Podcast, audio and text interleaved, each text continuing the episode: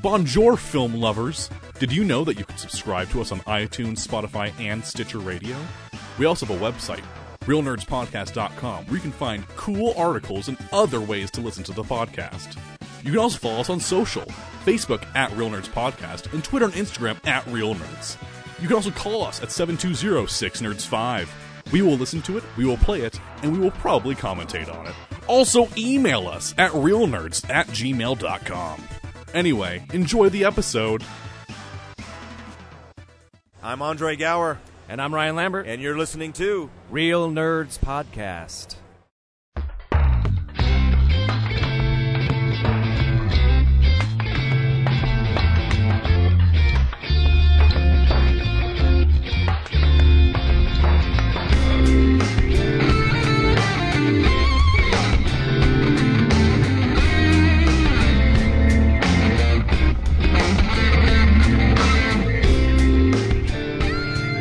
Welcome to Real Nerds Podcast, unofficially the official podcast at Denver Pop Culture Con, coming to you next year in 2020. I think they said May, right?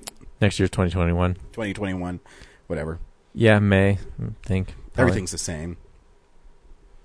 It sucks. I, I, I was thinking in, um, so every week on Real Nerds Podcast, we go see a new movie and we podcast our experience of the world, except for the last like 12 weeks when we've been going back in time to watch movies because of coronavirus. This week, uh, Evan suggested that we do a listener, Jason X. So we will be talking about Jason X. Why Jason X? What, what was his? Oh, so remember last week I was just doing um, clues for Walk Hard, um, or how James calls it, sucks hard. The do the shitty Dewey Shit, Co- shitty cock story. shitty cock story. Um, and so I put up this one where there was a machete, and um, I forget what the other clue was. And he says, "I'm pretty sure this is Walk Hard, but I keep on hoping it's Jason X." so uh, we decided to do Jason X as a suggestion. But of all the Friday Thirteenth movies, why Jason X? Uh, you know, it's interesting. They, uh, I did ask people to tell me their thoughts about it. We did get some replies about it. Um, so I'll share those when we get to the Jason X portion of our film. Um, yeah, so we'll play the trailer for you and we'll talk about the film. Um, we also talk about movies that are coming out, movie news, uh, movies we've been watching, and I'm only with Brad today, Yeah, but we're in the same room. yeah. We're at uh, no no Zoom this week. No Zoom, so that's why you're like, man, this sounds really good this week. Remember what this show used to sound like? yeah, and there's also a companion piece. Brad and I also did a commentary for Jason X. So look for that. Yeah, uh, sorry about the pauses in it. Uh, they, It's, it's not a deep film. yeah, there's a lot of uh, walking around. Yeah, Um, people so- just staring at things and looking And scared. it's funny. I read my Crystal Lakes memories and I watched the Blu-ray. So I'm like, I'm going to have some trivia, and then I realized 20 minutes of the movie, I'm out of the trivia. I know you came out like right out of the gate with all Yeah. this background knowledge on the movie, and then there was still another sixty minutes of the yeah, I'm movie like, to go. fuck. I was, I was like, well, you know, maybe we- I'll have something to talk about, and then there's lots of walking around. Yeah. Um, but yeah, we'll talk about that. Brad, how was your week? Uh, I was up for most of it, doing work. Um, but other than that, you know, there's still not much to do outside of the house, No, not really. and it's only getting worse because people can't be Wear bothered masks. to wear masks or wear any kind of or just act preventatively in any way. So uh, yeah, it's um, it's a bummer because two weeks ago I said, "Oh, I'm so excited because I saw a trailer for Tenet and it said in theaters July 31st," and I go, "Oh man, this is really going to happen." And now they just released another trailer that says in theaters August 12th. Yeah, I, I was excited. I, I was expecting like, yeah, maybe this July thing will actually pan out. It Mm-hmm. seems like people are being responsible. Like even businesses are buying into, you know, Yeah, changing their rules and making it more accommodating. And then, you know, assholes just sit around being like, no, no, it goes against my freedom. Yeah. And then here we are, you know, movies are still getting pushed back. And it's going to be six months. That's the longest I think I've gone since I could go to movies by myself, like drive myself without seeing a movie in theaters. yeah, uh, I was looking, I have my spreadsheet of like what I watch each year. Sorry, I was about to sneeze. That's all right. Um, and then I just popped it open for like the first time in three months because I went to the drive-in, right? Yeah.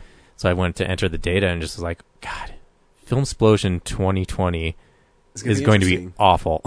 Uh, well, the only thing we can hope is that uh, there's going to open at the end of July, and then there'll be a movie every week. I don't think it's gonna be July. I think it's gonna get pushed back again, just because the numbers are getting like even worse than before it was. Bef- Yeah, it's well. There's always there's it's weird. Like right now is really weird because in Colorado we did have a lot of cases, but the hospitalizations and deaths keep going down.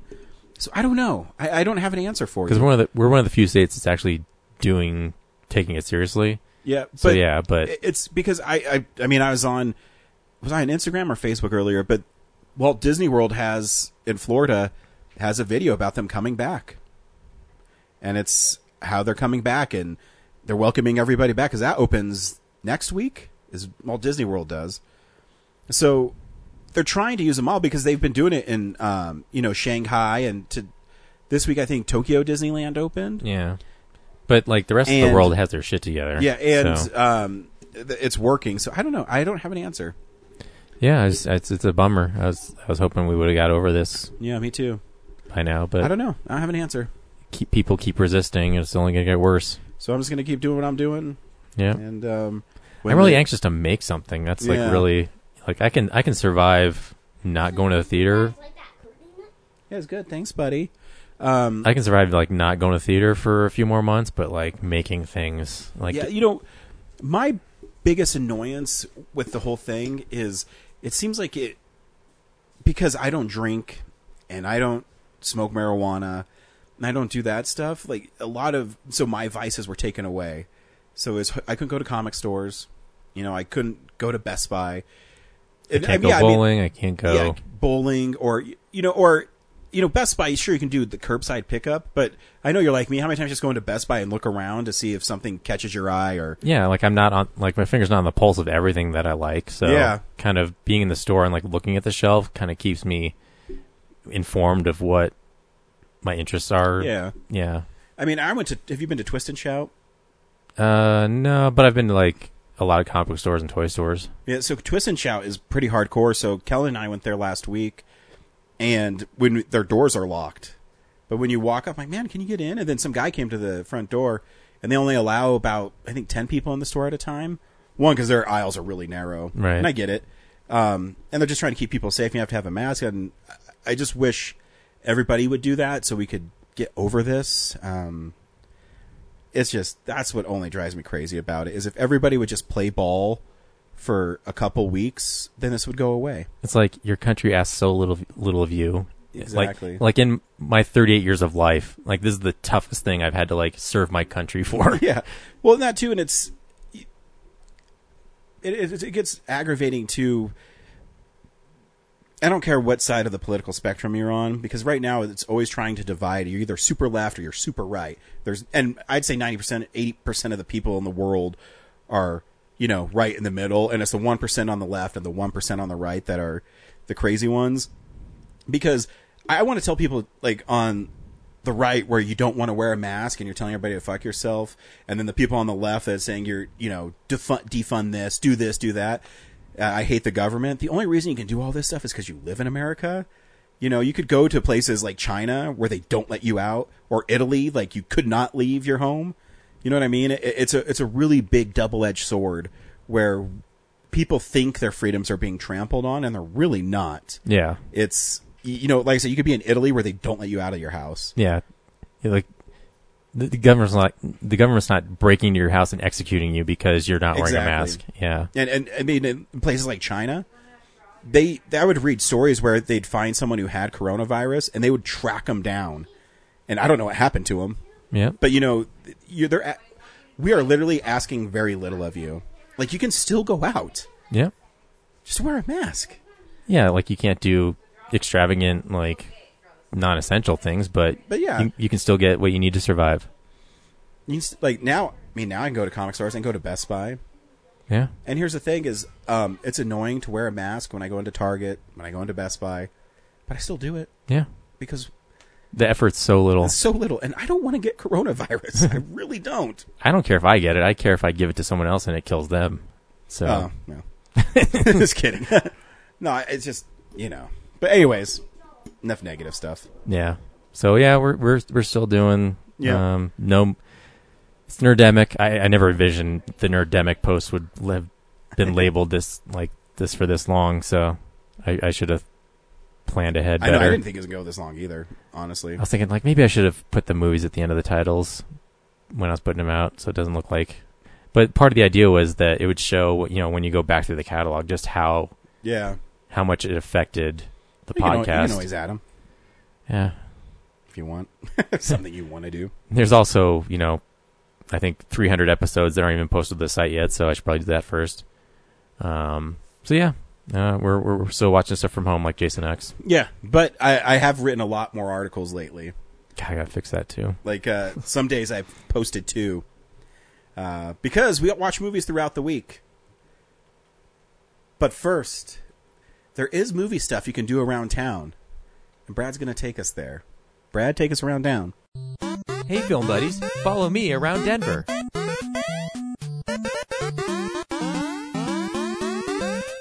Yeah, I guess uh, you can actually go see new movies at the drive-in. Yeah, Um, let's see. The 88 drive-in is um, currently showing. I don't know when this episode is going to air because we're already one behind. but uh, as of this recording, they're showing Ghostbusters, um, Bloodshot, and Jumanji: The Next Level, and that's all on one screen. all on one screen. Yep, that's the 88 drive-in um, on Rosemary in Denver. The Holiday Twin Drive-in in Fort Collins is doing Ghostbusters and The Force Awakens. That's pretty cool. That'd be a good double feature. Yeah, I'll talk about it later. I know. I was up there, but I didn't do it. I know. um, What are you gonna do? and yeah, drive-ins are where it's at. So Yeah. So I haven't been to drive-in in so long. Do you tune into a radio station to get the audio? yep.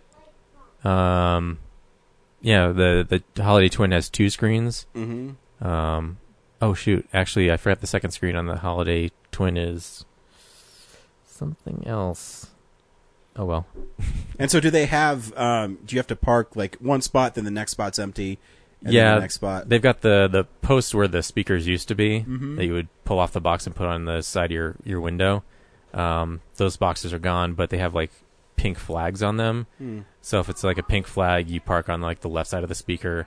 If it's not flagged, you park on the right, and so that keeps everyone everyone Oh, staggered. cool. So once there, you would fit two car two cars between the posts. Mhm. Now they pretty much just put you between you know one. So, how do you watch them? Do you sit in your front seat and watch through the windshield? I I do the facing forward. Most people flip the car around and like lay in the back. Um, and if you lay in the back, they give you like ropes to tie your your your hatch down, so it doesn't block Yeah. the screen for people. Um, but I find in a lot of cases, just the car itself. If you're if someone's in front of you, like last night, a quarter of the entire screen was blocked just from like the left side of someone's car, just because you know the the whole the grade of the lot isn't Yeah. flat. This is what I So- want to be for Halloween. Good job, buddy. A siren head. You're gonna you're gonna be an apple. Oh, look, he has a siren head on the top. Kellen it's- is showing us his uh, plans for his Halloween costume. So there's this new thing. So you know how Slender Man is like an internet. Mm. So now there's a game where it's called Siren Head, where he's this big. Or- Walking he's thing that has sirens on his way- head. He's way bigger than Slenderman. He is. Way bigger. He's way bigger. You're right. like kaiju big. yes. Yeah. Yeah. He's like 30 feet tall. Wow. Okay. Cool. So we just got a lesson on Siren Head. I just learned about Siren Head today. yes. Is a thing that exists. He's terrifying. And he makes this sound. Okay, That's a police car. Kellen, come make the siren head sound for people listening.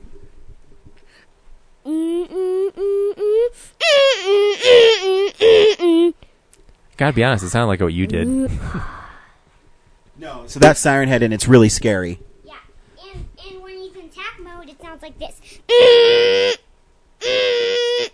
Whoa, this that's kind of creepy. That's creepy. So yes, they're open on the weekdays. Okay, Uh, cool. You although sometimes they close on low traffic days, like Mondays or Wednesdays. So you just got to keep up with it. Yeah. S- So, can you still get snacks there, or they shut the can, their snacks stuff down too? Uh, yeah, actually, um, the snack bar. I know some drive-ins have, like, if there's smaller snack bars, they're closed. But both of ours here, the Holiday and the 88, they're open. Um, like the the Holiday actually has like veggie burgers. Really? So- Can- do you have to? So, do you have to order it online beforehand, or do you just walk up and keep social distancing? Uh, the 88, um, sadly, people were just like shoulder to shoulder um, in their in their uh, their lobby. But uh, the Holiday Twin actually does have a online ordering system. cool. Although I like it wasn't working for me, so I was able to say like, "Hey, this isn't working. Can I just order from the window?" Oh, nice. So they they also have like a outdoor bar, Huh? um, like one of those portable like bar on wheels things. Sure. Um, and they also have like a separate um, like trailer that has merchandise, and then uh, I had the shaved ice. Um, so they have a lot of variety uh, there with their food options. So you can still enjoy movies and still enjoy snacks. Yeah, and the 88, yeah, the 88 has like popcorn and Nice. prepackaged hot dogs, and they make the pizzas on like I on do. demand. I do miss popcorn. Like I make it here all the time. Yeah, I was early on in the quarantine. I bought a bunch of like store popcorn, and I was going to do a real nerd segment of testing like which one's the closest to actual movie theater popcorn. But I ended up eating the popcorn before I even got around to it. So yeah. So we um uh, here, my wife and I, we actually make popcorn on the stove. We don't do microwave anymore, So and we use real kernels, butter. And, yeah. yeah. And you think it's kind of a pain in the butt. It's actually really easy. And now I've done it so many times, I even think about it. Super easy. isn't the hard part just covering them so they don't just shoot out and Yeah, so we place? have the her grandmother or her mother gave us her grandmother's uh, pots she had, and we have this one that's like a perfect size, and it um, yeah, so we use real butter, salt, it's delicious. nice. So yeah, that's happening around town. Um, movie news is really just one really sad thing happened this week. It's real news. Uh, so uh, I'll, I'll just start with something kind of silly. Um, Tom Cruise is going to be able to skip quarantine and start shooting Mission Impossible Seven right away. And my guess is because when this happened, he probably self quarantined himself because he's so focused on doing his job. And I mean, he probably lives on a huge ranch somewhere, and he can still work out and doesn't really affect him too much. So Yeah, and Mission- plus, you know, he can always outrun the coronavirus. totally Or if he does get it, he can afford to cure himself. So- exactly. He- it probably won't affect him. yeah. he'll probably be one of those guys that you read about where he gets it and doesn't even know he has it. Um, because I mean, he is, is over fifty, but he doesn't look like it, and he's in the better shape than ninety percent of the people in the world. Tom Hanks is okay, right? Yeah, yeah, he recovered, and he put out a message, and he said, "Is like put on your damn masks." And I mean, he, him, and his wife both were suffered pretty bad from it. So, Yeah. If Tom Hanks tells you to do something, you do it. oh, you totally do it. He's America's dad. Or else he'll send Tom Cruise after you. So yeah, um, but yeah, a lot of stuff are starting to ramp up production. Um, I know Avatar can start shooting in New Zealand because New Zealand has like two coronavirus cases. So they're gonna let them fly in. They have to wait like ten days, and then they can start shooting. Um, Mission Impossible starting to shoot. Uh, Shang Chi, uh, the Marvel movie is gonna start shooting. And if I, I remember reading right, uh, the new Spider-Man movie is gonna start at, shooting at the end of the month. So eventually, they're gonna start making movies again and make it safe. But I don't want to watch them on my phone. Yeah, I really don't. really need theaters. I know. I miss it bad. Or drive-ins. I drive-ins. I I I, I have a feeling theaters will open in August because now they're shutting down everything again, and then they're going to open them up, and hopefully it'll start crashing again, and people will be responsible. Who knows? All we can do is hope. All we can do is hope. But the real bummer is is someone who Brad and I uh, loved the work of. Uh, Carl Reiner passed away um, this week at the age of ninety eight. Two years away from the century mark. Yeah, and it's crazy because uh, he they said he died of natural causes. So I'm guessing when you get 98, eventually you might just go to sleep and not wake up. I mean, I understand that. Um, but you know, he was always so active on Twitter and Instagram, and he was always really funny. Um, He was hanging out with Mel Brooks for his birthday, like yeah, couple days ago. I, I heard that he like his the night before he died, he had hot dogs and watched Jeopardy with Mel Brooks, and then like went to bed and passed away. dang. But you know, 98 years is a great run, and not only is it a great run, but he's really funny. Um, his legacy will live forever. Uh, I mean, Brad and I love him obviously from the Dick Van Dyke Show, Yep. and when he passed away, I watched uh, Coast to Coast Loudmouth because he's amazing in that episode. It's the episode where Laura goes on to this game show and she announces to the world that Alan Brady is bald. On Alan, accident. Yeah, on, on accident. But Alan Brady is Rob Petrie's, her husband's boss, and he's incredibly narcissistic. He's incredibly vain, and uh, when they found out he wore a toupee, he lost his mind.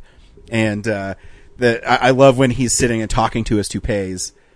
Uh, I don't know if we can dig up that clip, but I'm guessing it's somewhere that people could listen to it. Let me uh, dig through this uh, file folder of clips I have. Yep, Oh, I'm going to pull this out, put this in the in the machine. cool. Fellas?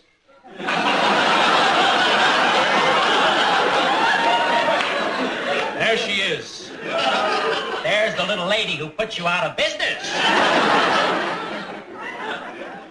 Your husband's gonna let you take the rap all by yourself, huh? Oh, no, no, Alan, if Rob knew that I was here, he'd kill me. Good, I'll call him. No, Alan, please.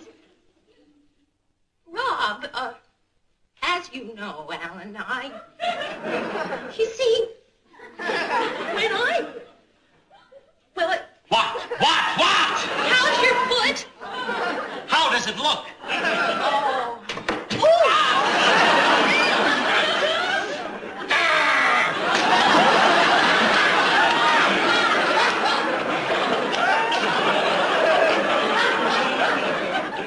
Does it hurt? Laura, what the heck are you doing here?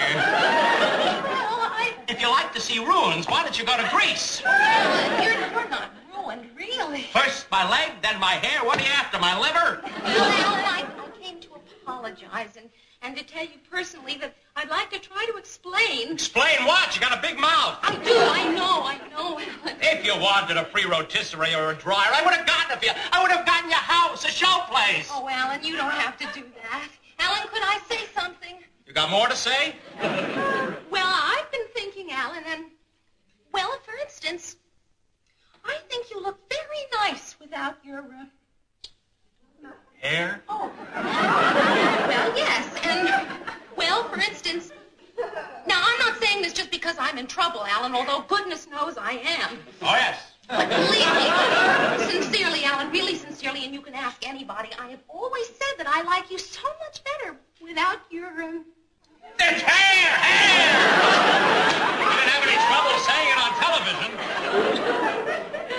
When did you ever see me without my hair? well, a couple of times. Uh, remember the time on your boat when you fell overboard? You bumped into me. No, no, you tripped over Rob. You hear that, fellas? The whole family's after me. The time in the hospital when you had your tonsils out. Yeah, so? Well, I remember telling Rob, and I told him to tell you. D- did he ever tell you? Because I told him to tell you how very nice and natural and warm you look that way. Sure like a father figure, right? Oh, no, no, Alan, just the opposite. A bold mother figure? No, no, Alan, like a very mature, warm, real person.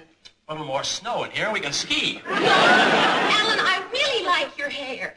Not on. Without it. This is so. Why didn't you tell me this in private? Well, I just didn't feel it was my place. No, your place is on network television. Alan, it was an accident. An accident. So was Custer's last stand. You want a scalp to hang on your belt? This is a cute one. I had this one made so people will say, Alan is losing his hair. Would you like that one? Or would you like a crew cut one I had made for the summer? Oh, this one Mike. Alan, you need a haircut. Huh? Would you like these? What, we- what, what, do you, su- what do you suggest I do with all of these now, huh? Well, uh, there must be some needy bald people.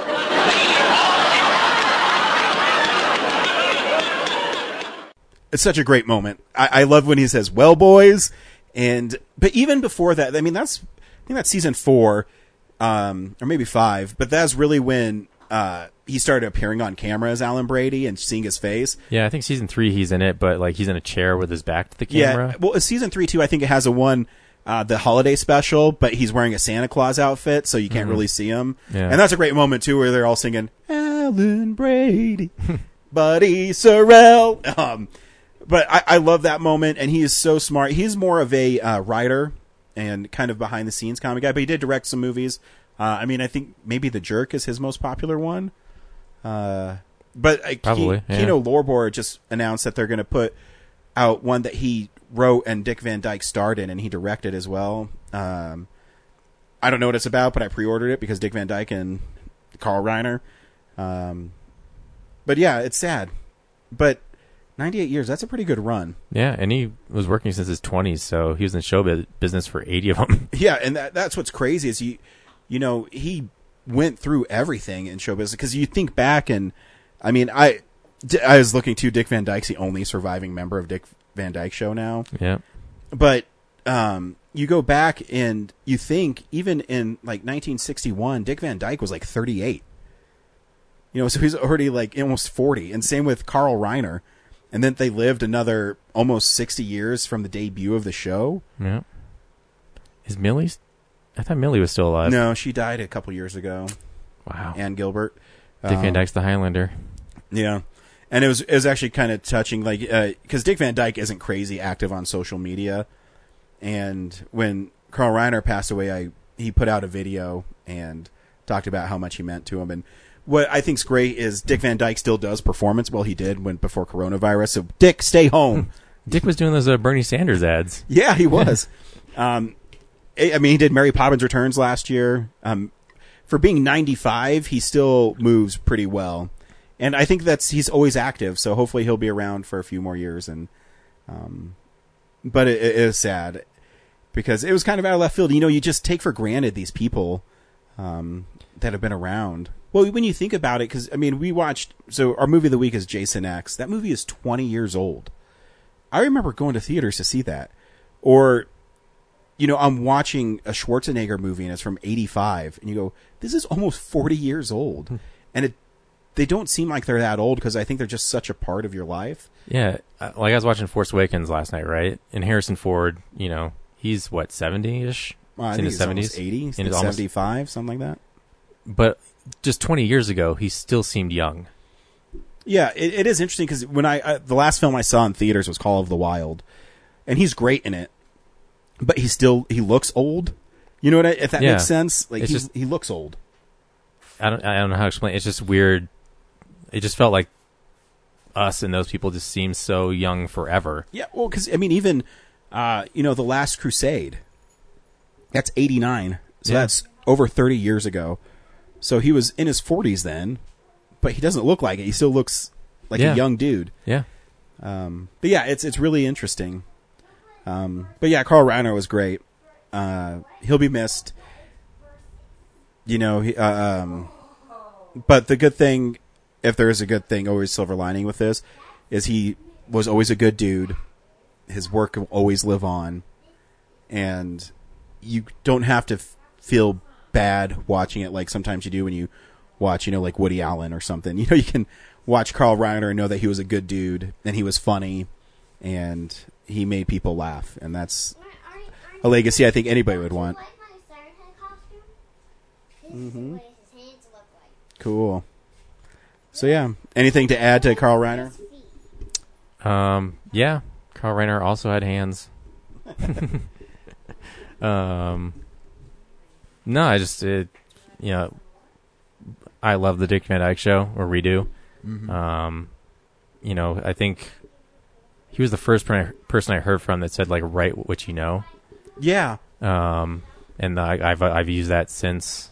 Like great advice. I've written a lot of you know Thunderbolt is not something I know. but you know what entertains you. So if that entertains you, like uh, Jean Claude Van Damme's Damn Van, your style is more over the top. well, it's it's an homage to things I do know, which Exactly. is watching movies. So yeah, But the over the top stuff, the just realized you got another cat back there. yeah, kind of the absurdist humor, Yeah. I think is what you know, and you know how to write that. You know how to. But I would, but I wouldn't write like you know a And I- slavery biopic, right? Yeah, or like an adaptation, like your take on Hamlet. But yeah, no, and I wouldn't write someone else's experience. I guess. Yeah, and if you want to get inspired, you know, that's great that you brought that up. If you have the Blu-rays, the DVD, they have interviews with him, and he talks about the process, and he's so fun to listen to.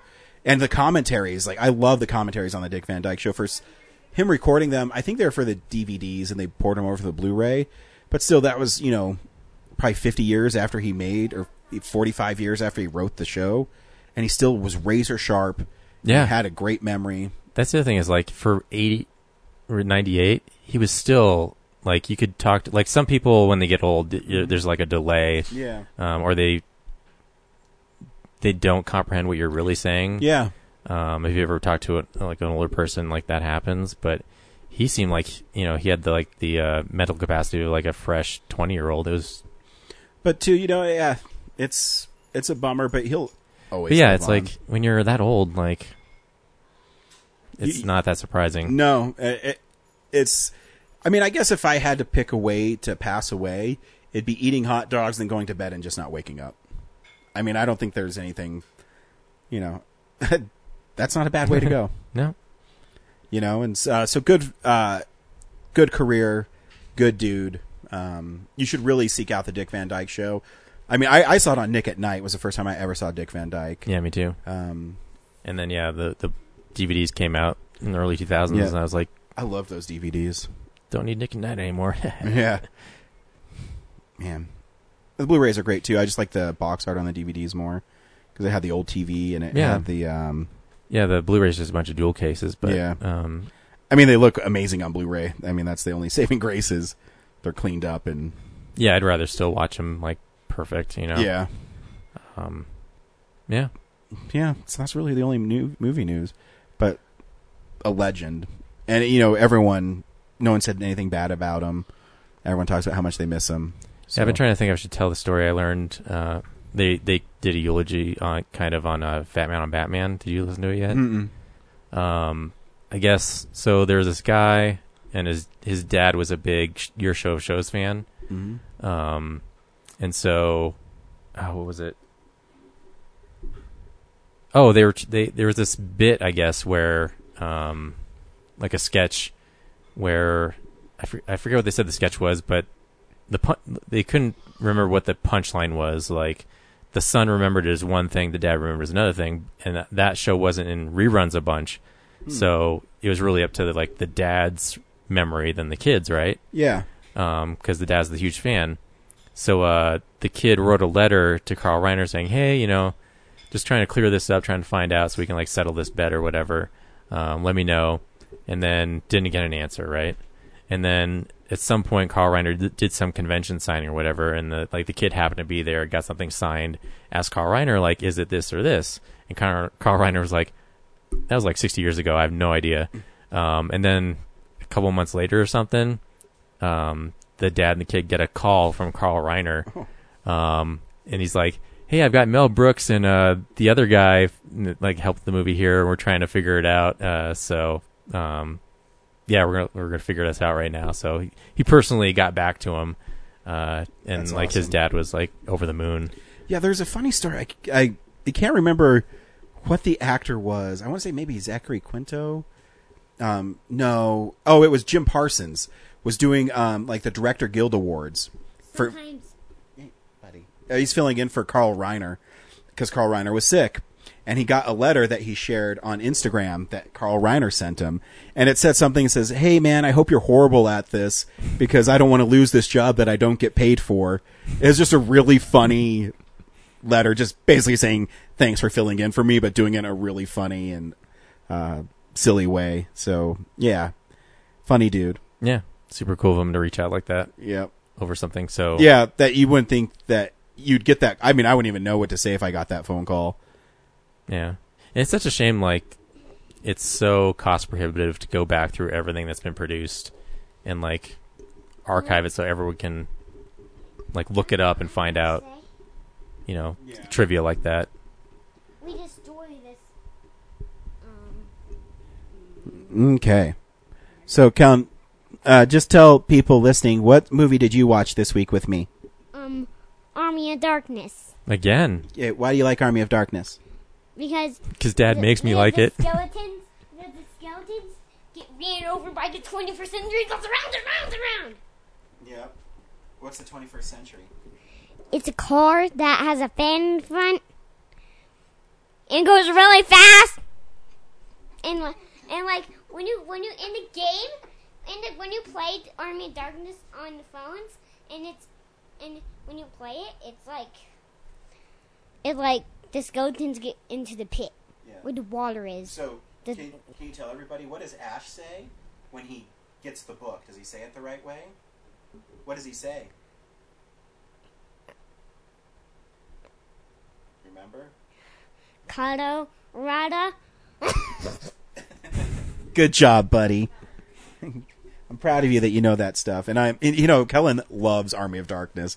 It's one of those movies. I don't know if I should have shown it to him because it's rated R. But but he just watched Jason X, so yeah, but I mean, he really didn't watch it. But when I was thinking about it, it's not a hard R. You know what I mean? I mean, there's some violence in it, but it's so cartoony. And I mean, he says "fuck" once, and I, I'm pretty sure now that'd be a PG-13 movie because it's not that bad. yeah. Um, anyways, yeah, cool. So, miss you, Carl Reiner, but you'll always live on through the Dick Van Dyke Show for me. Uh, movies come out on Blu-ray, not studio movies right now because there's none to release, but there is one really cool release this week. Well, two actually. DVD releases and Blu-rays. The biggest release is Criterion's releasing War of the Worlds 1954. I love the box art for it. I know. Like It's so awesome. I, I like I'm not like a huge fan of the movie. Like I'm sure it's a good movie, but it's, It's not like okay. it's not like I like I have to have it. But that box art makes me want to have Totally, it. Totally, because it sells the 1950 kind of hysteria. yeah, like I'd sooner watch the 2005 Spielberg one Yeah, that than that awesome. one. But that art is pretty sweet. That's one of those ones where Tom Cruise is a total jerk in it. You know, you don't expect his character to be a deadbeat dad. And yeah, War of the Worlds Spielberg version is amazing. But yeah, so that's the big one, and it's must be selling real well because it's number one on Blu-ray.com. Um, there's a Trolls World Tour is coming out on 4K and standard dance party edition. At the background of one of the videos I saw, in, when you It's, um, Google and go down to the other videos, it was it was Sarah picking up. Okay, cool, buddy. So um, like who to escape because Sarah too strong. So he's doing this really weird thing where he watches this stuff constantly, and he won't stop talking about the Siren Head. I, it's bizarre. YouTube's Um, a hell of a drug, man. So, Death Warrant Special Edition is coming out, but I don't know how to order it because you can't pre pre-order on Amazon, and it's through Scorpion Releasing. And I went onto Scorpion Releasing, and they're on vacation, but it's supposed to come out on the eighth. Um, so I don't know how to get it. Good question. I didn't think it was coming out that fast. Either did I, and until I Got announced like what three weeks ago. so yeah, so I I saw it and then I saw it was on the release. I said, "Oh, I'm going to go order that before Tuesday." And then you can't get it on Amazon. So if you can think of a way to order it, please send it into the podcast. Maybe Blu-ray.com is wrong. No, cuz it's if you if so if you search it on Google too, it'll tell you that it's coming out. But there's no way to order it. It's weird. But that's my favorite Van Damme movie, and I guess I'm in a minority on that. What? I guess I'm in the minority because I guess a lot of people don't like that movie. Um, I like Jean Claude Van Damme's Dan Van better, but oh, I mean, It's fine. It's, It's it's my fine. favorite uh, '90s Van Damme movie. okay, I feel better. Okay, I forgot. I forgot that caveat. when you just squish Sarah head from the inside out, he turns into a Riddler siren. Um, Arrow is releasing Inferno of Torture, um, which looks interesting. um. Scorpion Releasing has the Octagon, which was on James's 1980 list. That's right. God, I I really Um, want to get uh, Harlequin. You can has get it on Blu-ray. I know it exists. Uh, from uh, Laura and I went to Telluride Horror Show this year, and we saw a movie called Porno, and that's getting a Blu-ray release. Um, it's about a succubus that comes to life in uh, a band. Well, not an abandoned. It's in a movie theater where there's a separate movie theater below it that has a demon, and it's interesting. Um, I might buy it on Blu-ray just because I can. Um, and I was looking online. I just got an email from Telluride Horror Show. They're still planning on doing it in October. Wow. So hopefully, I might just try to go this year to do something. oh, it was it was fun. I tell I think everybody should go if you're able to. And that's all that's really coming out this week. So yeah, not that many things. We watch movies throughout the week in a segment we call movies we've been watching. So, uh, yeah, this is the stuff we've been watching. Brad, what did you watch this week? Quite a bit actually. Um, I rewatched all of Neon Genesis Evangelion, the anime. How how many episodes is that? It's only like 24. I that's not bad. Yeah. Um, anime series are, you know, they stretch them out. Like they put the bare minimum of episodes on a DVD, Mm-hmm. Yeah, and then release a ton of DVDs. yeah. That's I hate when they do that. Volume stuff. Yeah, like here's two episodes. Like, oh, you could have done that on VHS. Which I guess when I was collecting them, that was what you do because Oh yeah. I mean, yeah, um, everything was VHS when I was into anime. yep. Uh, but it's streaming on Netflix, and I, I have the DVDs, but you know it's a little cleaner on Netflix. And that show is still really hard to follow as it goes on. Um, but towards the end, uh, a lot of the psychological and human elements, I, I guess, I understand, I recognize better than when I was a kid. Um, so that's interesting, but it's still f- confusing as fuck. It's well animated. Yeah, it's beautifully animated. Um, even before like they're they're doing the movie remakes, right? Yeah. With like the CGI and everything, but it's still pretty impressive for that time, like just hand drawn. Um, and then I, uh, as far as shows go, I, I've also been r- binge rewatching *Halt and Catch Fire*, um, which I still love the title of that show. yeah, um, it's it stands for uh, a certain computer command um, that kind of like kind of like nukes the programming, I guess. Um, Self destruct. but I'm bummed because you can only get the first season on Blu-ray and. DVD, the second season on DVD, and they don't have third or fourth physically released, so you can only stream it really. Um, so yeah, I've been rewatching that, and it like gets better with age because Hmm. you know when I first watched it, I was like, it's the '80s, and the aesthetics is really like accurate, and Yeah. um, it really feels like I'm in that time, and you know, I'm learning all this like really deep tech stuff because they get really technical about what they're talking about. Um, and now, like the third time through, I guess I'm I'm starting to like watch the actors act with each other because it, it seems like every episode it's like now these two characters are cool with each other, but then someone makes some offhanded comment, and now they're enemies, and Hmm. then it like flip flops over and over again. Just like watching the nuances of some of the running out of attention. uh, yeah, just watching like the subtle nuances they do. Like um, in season four, uh, when one of the characters dies, just like how they set that up and pay it off. It's like one of the most heartbreaking things I've ever watched in a TV show. Um, so if you haven't seen *Halt and Catch Fire*, check it out. It, like it just kind of chronicles the rise of these four main characters and how they, uh, you know, try to innovate in the computer business. And the whole first season is really about building a laptop, like one of the first laptops, and then the fourth season is really kind of about wrapping things up because they kind of know the show's going to end. Um, I was kind of hoping like each season would be like, here's how we developed this like innovation in, in computer technology, but like kind of after the second one, they kind of it feels repetitive, so they kind of like rush through. You know, there's nothing really else to do after like they do the laptop, and then the second season is um, what was it?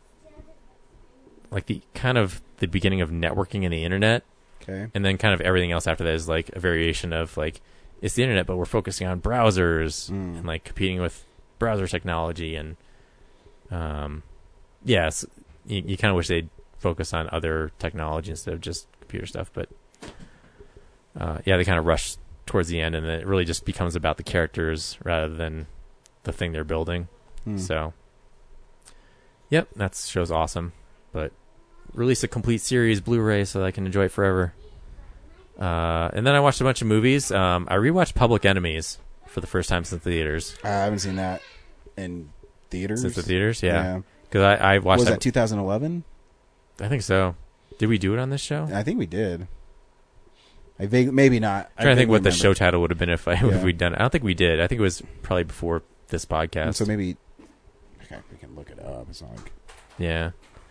Anyways, Well, anyway, um, yeah. Anyway, walked out of the theater was like, wow, hot garbage. like the cinematography is terrible because it was like that high frame rate digital in some scenes, not all the scenes. And then just the story 2009. oh, so way before this podcast, yeah. Um, and then yeah, like the story was just like I'd forgotten really what the angle was. Um, now rewatching it, I remember. Um, they really so it's a Michael Mann film, right? And I'm So a huge fan of shaky. Heat. Yeah, but like Heat's like a traditionally competently made film. Yeah. Um, like ever since I guess Collateral and Digital, Yeah. he's really gone off the rails of Yeah, like experimenting. so yeah, I'm looking at his. So he made Ali, which is a pretty straightforward. I think it was still film. shot on film.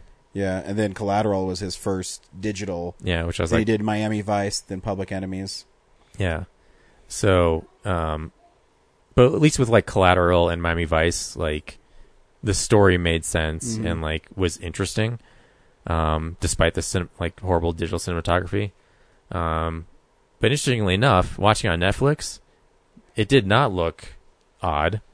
It looked Hmm. pretty normal. I don't know if they retroactively went back and like fixed it or anything, or if it's just like the low resolution of streaming Netflix helped it. But it looked better. It was like I didn't really notice the visuals as much, but the story, I was like, I forgot this kind of just glorifies John Dillinger as a hero. Yeah. Um, it almost seems like Christian Bale and his team are the bad guys because like he has that one operative that like beats up Marion Cotillard.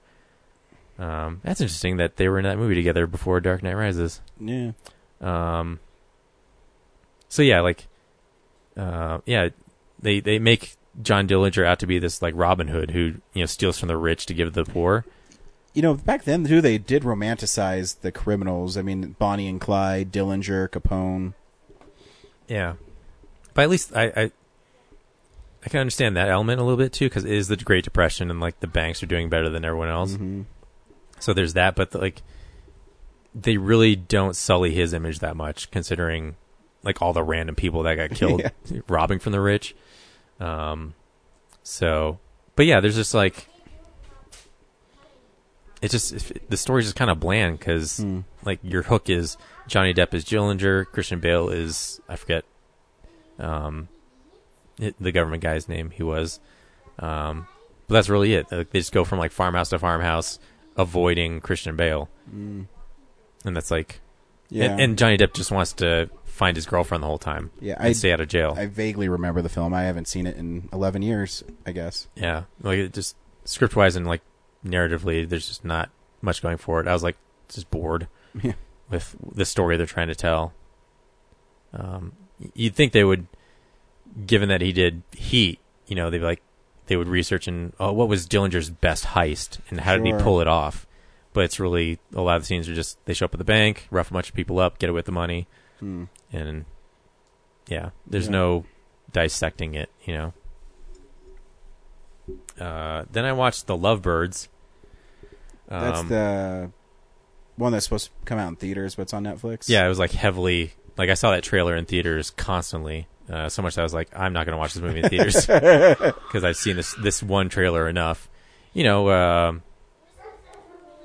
you know where the- there's the uh, the couple and they're super in love and they go on this adventure, like they get wrapped into some crazy adventure. Um, you know, the everyone laughed at Kumail Nanjiani getting kicked, kicked, kicked in the chest by a horse, and oh, it's I thought it was horrible. Yeah. It's you know, it's a great win for representation, Mhm. like in like an interracial couple, like um, but it's like the story goes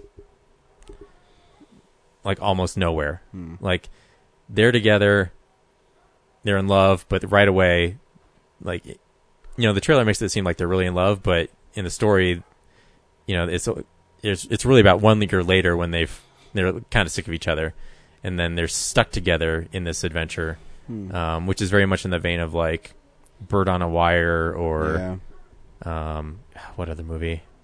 I don't like Knight and Day, I guess. Um, and like, there's this villain, like the the guy who in the trailer who you know uses their car to run over the other guy. You think he's just a henchman Mhm. throughout the whole movie, and I'm going to spoil this because this movie's like not that deep. I probably won't watch it, so you're yeah. fine. So you're like, oh, well, he's going to lead us to the guy who's orchestrating this whole thing, right? No, he is the guy. um, and then the people who you know give them the choice of the grease or the kick in the chest, you know, you think they're going to lead them to some big bad. They disappear from the movie after that. Like they allow them to get away, even though like what what is this set up for? Like how do they have this horse and the bacon grease? Like it doesn't play into anything else later. Like they see them at the the orgy party later, right? Uh, the mas- the masquerade, but then they just disappear from the movie. Like they don't show up at the end to like get them again, or um, like they're connected to this senator. Like there's this cache of photos in an envelope that you know the bad guy's trying to obtain, um, and so yeah, it's really just them arguing for an hour and a half about their relationship as they just stumble about between all these random encounters. Awesome. So not fun. Yeah, It was- sounds like date night, but not as or date night. That's the other one I was trying as to like think of. charming. Yeah, it's about as charming. Like the, the the plot suffers so hard. Like there's just nothing like you care about like what they're doing. It's like oh they're in trouble. And they got to clear their names and they just stumble into random shit and that random shit isn't funny. Um, and all they've got is their charm and like that runs out because they're fighting each other the whole time. So yeah, I mean I wasn't expecting much, but Yeah. I thought For it, a movie that's so heavily promoted, you think that maybe the studio believed a lot in it. yeah, it just says like they over promoted it because they knew that it sucked. So, yeah, so yeah, it's the inverse of that. It's so They- bad that like you got to see this. Yeah. Like they just tried to trick people into getting into theater to see it. Um, and then yeah, I went to the drive-in, um, saw Ghostbusters twice, um, Force Awakens this again, '84 Ghostbusters. 84 Ghostbusters, yeah, uh, which is I, f- I forgot to check the runtime. It just feels so short compared to other movies Yeah. these days. Maybe an hour and forty. Maybe. I guess I could hit. Well, that and it's. I mean, it's such a classic, and it's one of those movies you can watch over and over, even if you know the story beats. Yeah, that's probably too. Is like when you're at the drive-in, you can't like really focus, like get immersed in a movie. Like it's there's less distractions because people aren't really talking around you, but at the same time, like the screen is often like very small if you're parked far away, so you're kind of just like using your memory to fill in the gaps of what Ghostbusters is, and also the screen's kind of dim. Um, so yeah, but it's it's still fun. I, I was surprised how like action packed the ending really isn't compared to today's movies. Oh yeah, Like they just kind of walk up to the top of the building and shoot the neutron guns and yeah. That and um, I mean, the Stay Puft Marshmallow Man. He's not even in it that long. yeah, he like walks down the block and then he they to burn crawl him. up, and then they burn him. Yeah, and then they just shoot the portal in the building Mm-hmm. and then it melts him and Did you ever like when I was a kid? I always wanted to bit blown up with marshmallow when I saw that scene because it looked good. well when the, all the marshmallow drips on the the EPA guy. Like that sounds fun. Yeah, totally. He's like screaming like, "Oh, this is annoying," but I'm like, I'd be like, mm, ah, mm, mm. "I'm going to eat my way out." totally, it'd be awesome. That's one of Um, my most favorite jokes from the new Ghostbusters. Is uh, you're like the mayor from Jaws. And- Oh yeah. I'm not the mayor from Jaws. He's a shark. Yeah, and the classic like dickless over here is blah blah blah. is that true? Yes, this man has, Has no, no dick. dick. It's a great line. Um, but it's also like the fans really ruined that movie for me because like I can't enjoy it as much because I'm like ah these shitty people like this movie. like uh, it's so terrible that they casted four women I in know, a right? reboot of it. Oh, And it's if they the worst just watch thing ever. the reboot, it's actually a pretty fun movie. yeah, it's fine. yeah. I mean, it's actually it's almost as deep as that Oh, yeah. original. I mean, Chris Hemsworth is amazing in it. yeah. I love when he says which one makes him look like a doctor more, and it's a saxophone player, and I forget the other Can you one. answer the phone? I can't. It's in the fish tank. yeah, it's. I'd watch him in that movie for hours. yeah. Um. Yeah, and then the Force Awakens. Like I remember loving it so much when it came out. Um, but Rise of Skywalker, just thinking about where it went after that story, is just like, Hmm.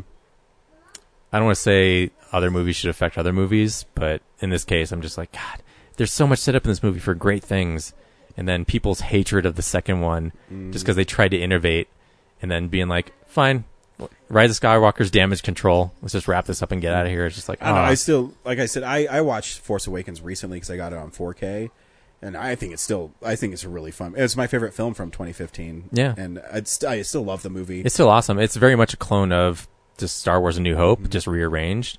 But there's just like setups for great things, like um, Finn. Like they didn't develop a storyline after that. Mm. Like they really could have gotten into you know the world of this guy who was a stormtrooper. Like, where how did he become was- a stormtrooper? The one thing I thought they did miss is I always thought there'd be a great moment where Finn talked to other stormtroopers, like had a Braveheart style speech, you know, and he was able to get those people to help them fight in the rebellion. Yeah, But- like obviously the Empire kidnapped a bunch of societies from other planets and indoctrinated them into and brainwashed them into being stormtroopers. Like Finn could have gone on an adventure where he Yeah. f- finds that recruiting facility and like disrupts it. yeah, Um, and he's also slightly force sensitive, yeah, um, even in that first movie, but that's jettisoned entirely in the second. And then they like he just kind of like wink, wink, nudge, nudge. Hey Rey, I can also do this. Well, we're almost at the end, so who gives a shit? Um, wow, what else? Kylo Ren looks really young.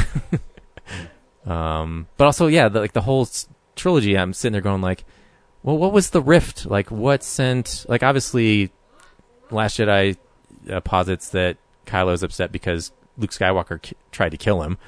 Um, but what does that have to do with his mom and dad?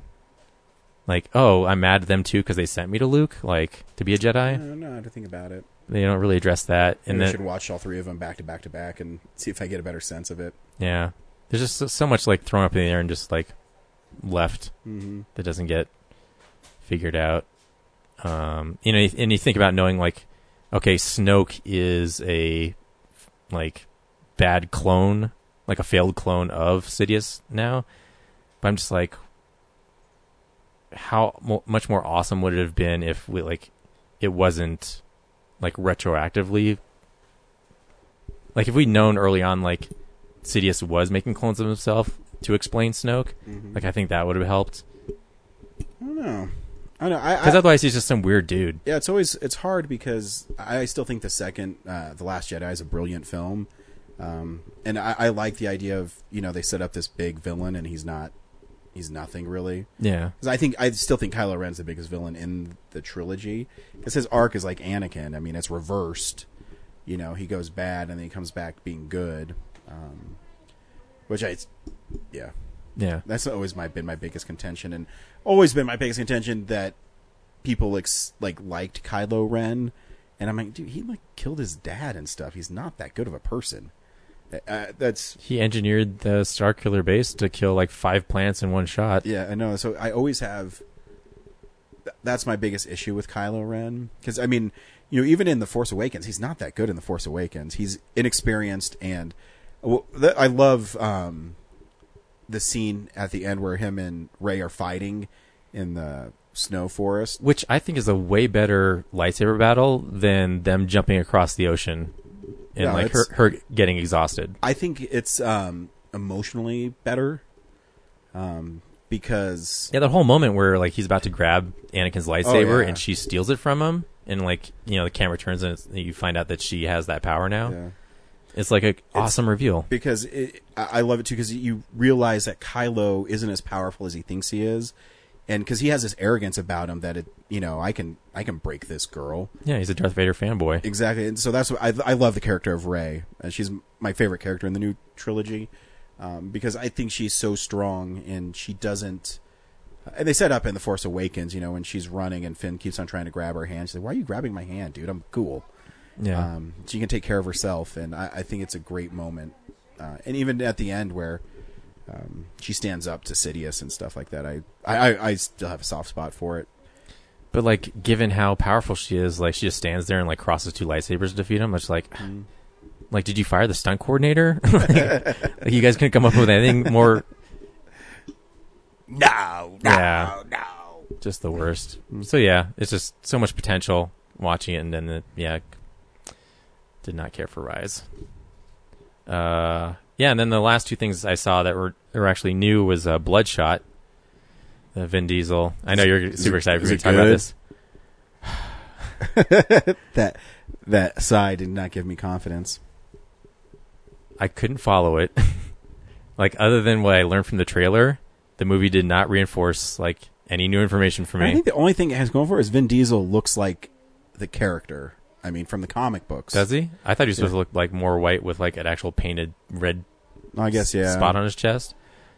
So in the vein of like, let's revamp this to make it a little more plausible or like fit into our graphics easier. I'm fine with a glowing orb in his chest, whatever. Oh, I didn't know that. I just I've just seen the stills. I have no idea what it's about. I'm not even sure what the glowing is about, other than like his heart is hyperactive or something, and so it just like glows. Crank. Yeah, but like every frame of the movie looks the same. Hmm. Like it's like bland and high tech. I don't. And Vin Diesel's acting in it is so. It's like they cut scenes of him in another movie, and he so it's another movie that's talking to this movie. uh, Guy Pearce is the MVP because he's actually like he's the only person in the movie that I felt like was actually like deeply acting. Everyone else very much feels like they're just reading bad lines off of a bad script. Well, I always felt that about Vin Diesel. I have never been sold on him as, being a big star. Yeah, like every conversation he has in the movie is like him trying to deliver a one-liner as a response to every question he's being asked, um, and they're just all bad. um, and even if he is like a good actor, he just he just cannot elevate this terrible script. Um, so yeah, he's. I guess he's a marine, army guy. I don't- um, he did a mission and he came home to his wife, and uh, then she gets kidnapped and he gets kidnapped, and they kill her, and then he gets killed, and then he awakens in Guy Pearce's lab or whatever, and now he has got a second life where he can uh, be a mercenary for him, and um, And then he shoots a guy, and he goes, "I think that's what you call a bloodshot."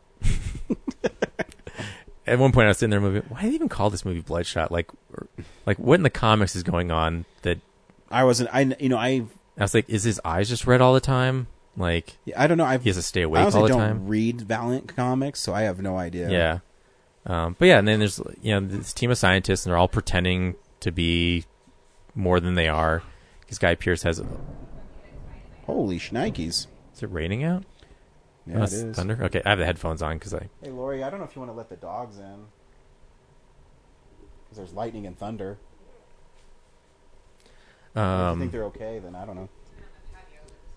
So yeah, and eventually he just figures out that they're not being honest with him, and um,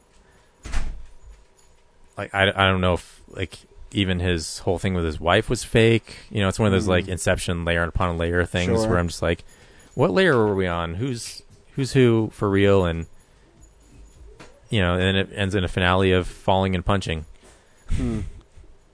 which we've seen a bunch of times. So yeah. uh, yeah, and then just overall, just like the overall look of the film is just like it's just gray or red uh, half the time, and um, yeah, it's just like not he's not an interesting character. Um, So you're saying there's not going to be a second one? Uh, I mean, unless it did really well on video on demand, I don't think so. Um, but yeah, I just, I just I was like, what what makes this k- thing cool? I don't Yeah. know.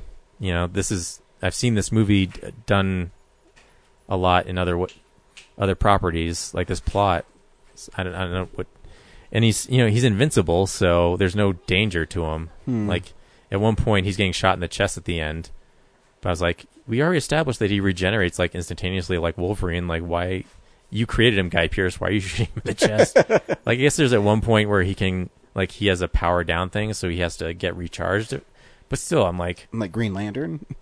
yeah, I don't know. I just couldn't follow it all. Um, and then the last thing I saw was Jumanji: The Next Level, um, which I, I I saw the first one. I liked. It was fun, but Yeah. it wasn't something I was like, oh, I need more of this.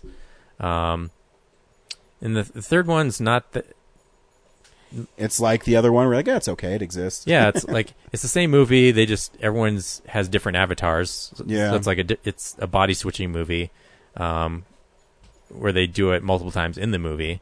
So that's different. And was the villain? They said the villain was the same from the last game, but he wasn't in the credits. Was there like I forget? It's I like Jurgen the the brutal or something. Was he in the first movie? I don't remember him in the I first movie remember either. But the the guide says like the villain from the last one is back and you know he's still alive. I was like, I What was don't- the villain in the? I can't remember. I there wasn't one, right? I don't I remember. at think so. Anyway, um, You know, I again, the only thing I had a problem with the second movie is he resolved his conflict with his girlfriend because of her Instagram post, and I'm like, this is really stupid. When they're hanging on the side of the cliff or the building, and he says, "You just were posting on Instagram like you were having a really good time without me." You go, "Oh, this is Yeah. what the conflict is." and you know how dangerous the first movie was, and like he was so bummed about his time in New York that he's like, "I'm going to put everyone through this again." Yeah, like really, like it's fun. It's not. the I don't know. The best part I can say is uh, Danny Glover and uh, Danny DeVito's like relationship. Yeah, like that's the real heart of the movie. Like aside from like you know him and his girlfriend's Yeah. spat, it's like a like over Instagram. a misunderstanding. Like the whole thing with them in the diner and Yeah, um yeah. The Danny Glover like wrap up uh, with Danny DeVito was really great. yeah. But then also too like oh the horse has wings okay Yeah. it's a Pegasus didn't see that coming Drink some Red Bull, I guess. Who knows?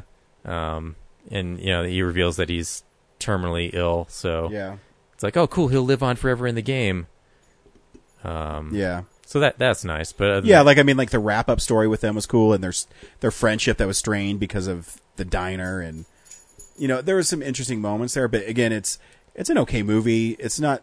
And then watching everyone try to like do impressions of Danny Glover and Mm-hmm. Danny DeVito, like The Rock trying to do Danny DeVito. That's pretty, pretty funny. Yeah, Um, yeah, and Kevin Hart really like.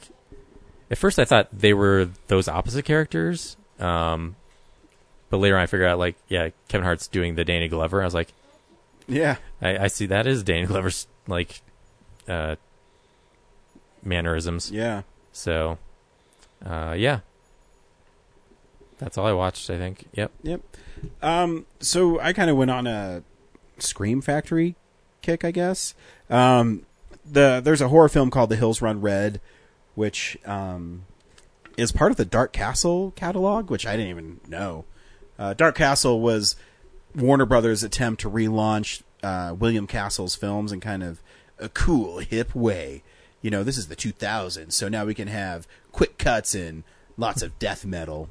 It's the Um, lead into Thirteen Ghosts. yeah, well, it's after Thirteen Ghosts, which I actually have those are coming out. I, I'm pretty sure they're releasing all the Dark Castle ones in Scream Factory because that Ghost Ship and one more is coming out uh, on collector's editions, which they're fun because here's the thing: is I know those films uh, behind the scenes were quite interesting, um, just from reading and articles about it, and this is no different. So, um, this film is about a slasher film that was made in 1988 or 89 i can't remember called the hills run red which i actually think is a cool name for a movie.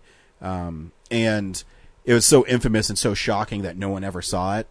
So this dude uh, stifler's brother from american pie band camp i think is the one he was in or the other american pie direct to video i forget his name but i go oh stifler's brother How'd you like that to be a, your actor? I don't remember your name, but I know you're Stifler's brother in uh, Band Camp or something. Anyways, so he's like a fan of this. He finds the daughter of the director who disappeared as well is a stripper at some local strip club. So he goes and sees her, and she promises to take him to where the film is. Um, the killer in it, his name's Babyface. Uh, really cool design. He has uh, like a porcelain doll mask, but he cut his face up. Um, I, I, for, I, I forget why, but the opening of the film is him using scissors to cut his face as a kid. So it's pretty gory. Um, and then he f- sews the baby face onto his head. Um, and so he pops up throughout the film. And then, uh, I don't know if I should spoil the film, but, oh, whatever. Anyways, they, um, their way there, I'm going to spoil it because there's so many twists and it's like hard to talk about the movie. Unless you want to watch, I'll let you borrow it and then I won't spoil it. Um, it's really gory. Um, uh, the kills in it are pretty cool. So yeah, so they go looking for this film, this lost film, and they're being pursued by Babyface, who is the villain from the film, but seems to be real. So it's basically a film inside a film about a film.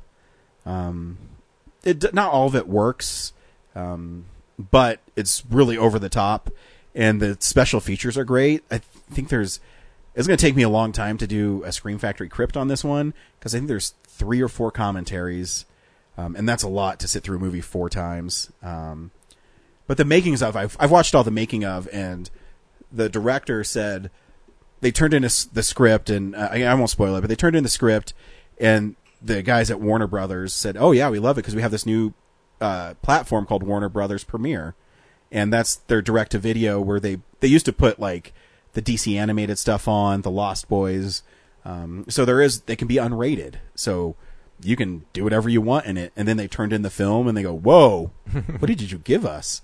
So they had to cut the film um, and it came with warning stickers on it, and the warning stickers say this film has gruesome violence, nudity, and language. Um, and it it's it's pretty gruesome, um, but in a cool way. Like uh, the special effects when when they there's one kill that relies heavily on CGI and it looks pretty bad, but other than that, it's really practical and uh, it's pretty cool. Um, it kind of collapses under its own weight of trying to be too clever, but it's still kind of a cool slasher film that they really don't make anymore. That's over the top. It's gory. Um, there's lots of nudity. Um, but yeah, so if you want, check it out. It's on Scream Factory, and it's not a Scream Factory collector's edition, but it has fudge. I mean, if you even if you take out the commentaries as special features and time running, it's probably about four hours of special features. And one it has an interview with the director, one has an interview with the director and the writer. Then it has one with like the special effects guys. Then it has one with the actress. Um, it's it's really thorough, and I, I would never expect that movie to actually have a release like that. Um, but I was reading an article, and the director, when Scream Factory acquired the rights, they called him and said, "You want to do an interview?" And he said, "Yeah. Do you want all the stuff I have for it too?" And they said, "Sure." So he gave them all the stuff, and his interview is really great because he's really candid in it, and he talks about the things that worked and the things that didn't work, and um, you know, even he says, you know, they told us to go dark, and we I think we went too dark for them, even with the story, and because there's some really fucked up things in it. And he said, and then they kind of balked at it. So then when you have to cut all the stuff out of it, then uh, it's not as dark as we wanted it to be. But it's, I mean, it's still pretty grotesque. But yeah, if you, Hills Run Red is an interesting film. I don't think I've ever heard of it. Um, I watched a film called Sleepwalkers, which I haven't seen in a really long time. It's a Stephen King film that he wrote specifically for um, a movie. It's kind of like Creepshow. Um, so there's it's not based on a book, and it's really weird.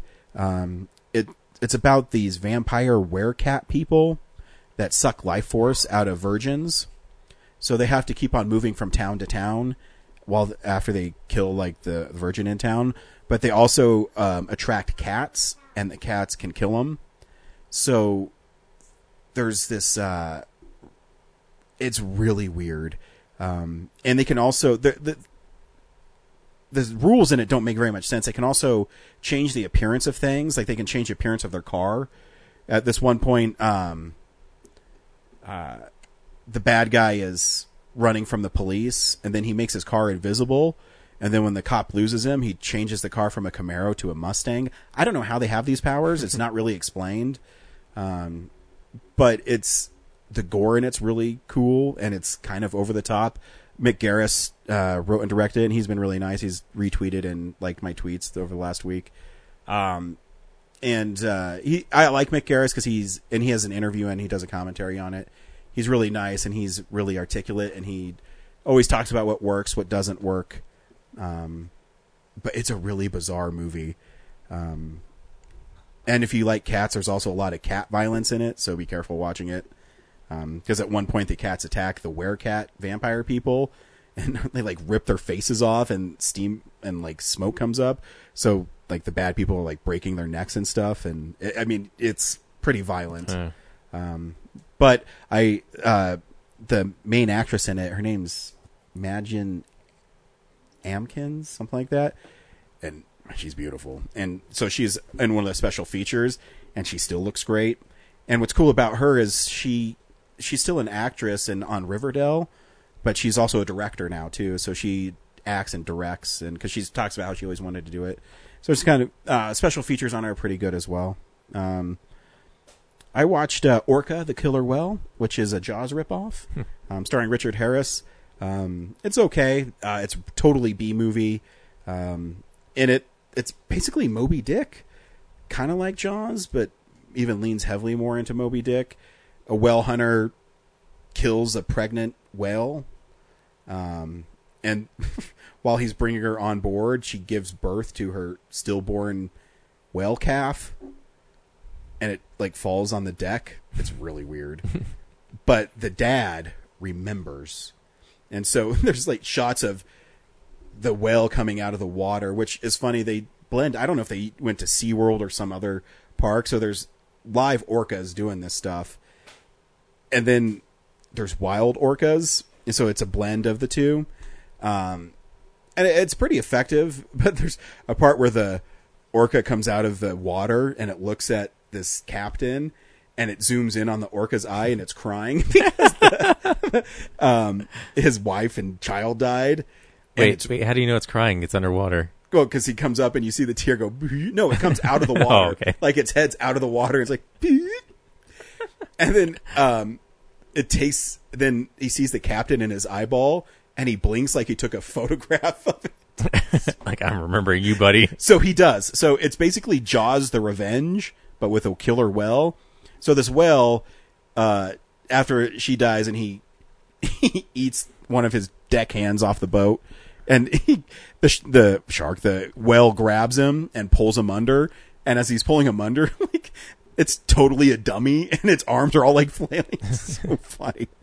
Uh, but like overall, it's I mean, it's you know it's not going to be as good as Jaws, um, but I mean it's kind of gory and it's silly, and if you want to have, I mean it if you want to have fun just watching a goofy movie, it's totally fun. Um, I haven't. There is a commentary on it with a film historian, which I'm interested to uh, listen to because I was I, I was reading uh, on IMDb about it, and I guess it's pretty accurate because I guess killer whales are extremely intelligent, and I don't know if they can remember someone doing something to them, but they do remember things, and uh, so in this, like the whale wreaks havoc on this village and makes boats sink, and he's out for revenge. They only remember if they can take a picture of you with their eyeball. yeah, exactly. So I don't. So I don't think the whale is actually the villain in this. Um, I think the you know the captain who's killing whales is the villain, and they do portray it like that way. He's kind of in. He doesn't care that you know the mom died, and but now this uh, male killer whale is wreaking havoc on the village, and it's very, very interesting. Um, I also watched The Killing, which is a Stanley Kubrick film. I think it's his second film. Uh, recommended to me by uh, a friend named Sean, and he said if you like you know noir films and Kubrick, you should watch it. And I said no, I like both. Um, so I waited till it dropped to like twenty bucks because it's a Criterion. Um, so I got it, and yeah, it's a great movie. It's um, it's a dude, uh, a a gang of thieves who are uh, planning to rob a racetrack, um, and they're using the like one of the cashiers at the racetrack is like their inside guy, but he tells his wife what he's doing, and so she tells her uh, she's having an affair, so she tells her boyfriend, I don't know what you call someone you have an affair with, your adulter, um, about it, and so then it, they're planning Guy on the side. guy on the side, so it kind of unravels. But it's shot really cool. I don't know if are you a fan of Kubrick? Uh, visually, yeah. So it, visually, he does this really cool thing in it where um, he has a lot of uh, walking from one room to the other, and there's no cuts. So it'll be like one guy talking in a room, and the camera will follow him. It's like Wes Anderson. Yeah, so the camera will follow him, and uh, there'll be stuff in the foreground. So there'll be a lamp and other things. So it gives you kind of a nice space of it, and he sets the cameras in really cool ways. If you like uh, crime thrillers and noirs, I mean, it's a great movie. Um, there's another film on it too. That so too. What's great about this Criterion release of it um, is one I wouldn't mind spending thirty bucks on because it also has another uh, Kubrick film, the one before, like the Killing Axe, or I forget that, or Killer's Axe. I forget what it's called, but so there's two movies on it, and then it has a bunch of special features. So it's, I mean, it's one of the criterions that's kind of worth, you know, the extra money. And you know, Criterion restores it so well, and um, but yeah, I would check it out. It's it's like the cover art's really cool. Um, I don't want to really go into because it spoil the movie, and I think it's 80 minutes. It moves so fast, and there's it's kind of like a like a heat style movie, but it's not three hours long. It's this is what's happening and this is what's going on, and it has a narrator over the top of it, and it, so it's a it kind of like a crime TV show drama, but done expertly. It's really it's an interesting film, and if you like uh, Stanley Kubrick, I'd say check it out. Um, and the last thing I watched was Eurovision Song Contest, the saga. Of, Oh, uh, uh, story of Fire Saga. Did I not? I did. I watched it too. I didn't. You talked about it last week. Oh, did I? Okay. Um, cause yeah, cause you brought up the elves. And, Yeah. Um, it's, the movie had more heart than I thought it would have. Right. Yeah. Um, it's not that funny, but there is moments in it that are pretty ridiculous. Um, and I'll say this from Game Night and now this one and even Mean Girls. Rachel McAdams might be the most underrated comedic actor going on right now because she is amazing in the movie. Um, because for her to stick by Will Ferrell's character, and I know this is on purpose, but you know Will Ferrell's playing his traditional man-child character where he won't grow up, and um, he has this dream of being on Eurovision, um, and she's the real talent in the group. Um, but she's amazing in the movie, and she, you know, she's in love with this guy, and he's so focused on winning this Eurovision contest that um, she he just ignores her, and it's that's all that matters to him, and um, she's trying to tell him that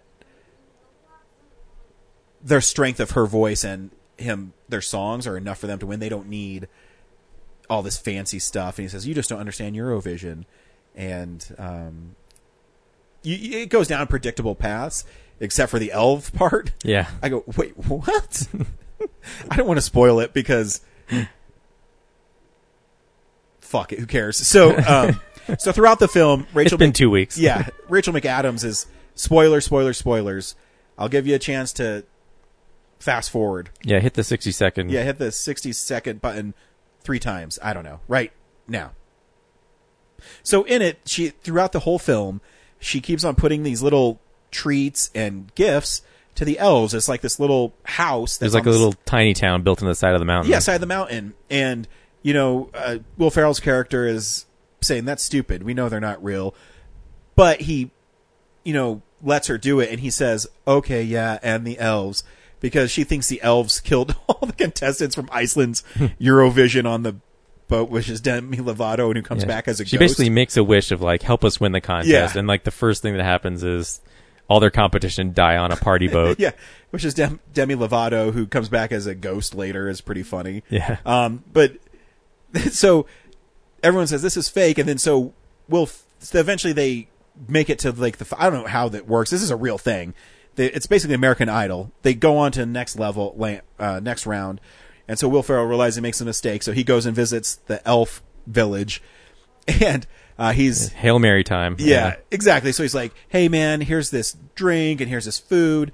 Um, you know, I'm, I'm just putting this out here because maybe there's something to this." And he thinks it's stupid, and then he's almost killed by I don't know who this guy is, like the bank guy. Yeah, he's the the country's finance officer, Yeah, and he's like like, that. "This contest's going to bankrupt the country. I got to get rid of this yeah, guy." Yeah, so he starts putting Strangling him. strangling him, and Will Ferrell's going to die. And, all of a sudden, he stops and is in pain, and he falls down, and there's a knife in his back. And then Will Ferrell looks, and then He the looks door- over at the tiny town. Yeah, the door for the elves thing closes. so the elves are real, and they kill people. yep. And he's and Will Ferrell says funny. He says, "I'm going to leave this knife here in case there's no more murdering you have to do." It- I did not expect it. yep. I had I thought they're they're either going to be like blatantly real, or what or- I thought was maybe it would be like you heard a backstory that her dad built that for her, and because you know the, one of the running jokes in it is uh, Pierce Brosnan sleeps with all the women in town, so, so they might be brother and sister. they sister. might be brother and sister. They end up not being because the mom didn't like Pierce Brosnan, whatever. So I thought maybe that her real dad built it for her, and that's where she went and like talked to him or something like that. You know, no, Yeah. it's an elf. Yeah, some childhood fairy tale she Yeah, was told, and exactly. she took it too far. Yeah, Yeah. that kills people. Yep. and grants wishes yep. Um, oh, okay. for I think whiskey and, uh, cookies. and cookies. Yeah. Um. So that happened in that movie. Yeah, that's fun. That's a fun surprise, and Yeah. just how they portrayed it is like you n- you never see them. They're like they're not CGI creatures. It's Yeah. like it's effective enough that they just close that door. Yeah, you go 'cause- again because you're set up that this isn't real, and we've been, you know, we're conditioned to believe that it isn't real. She's just crazy.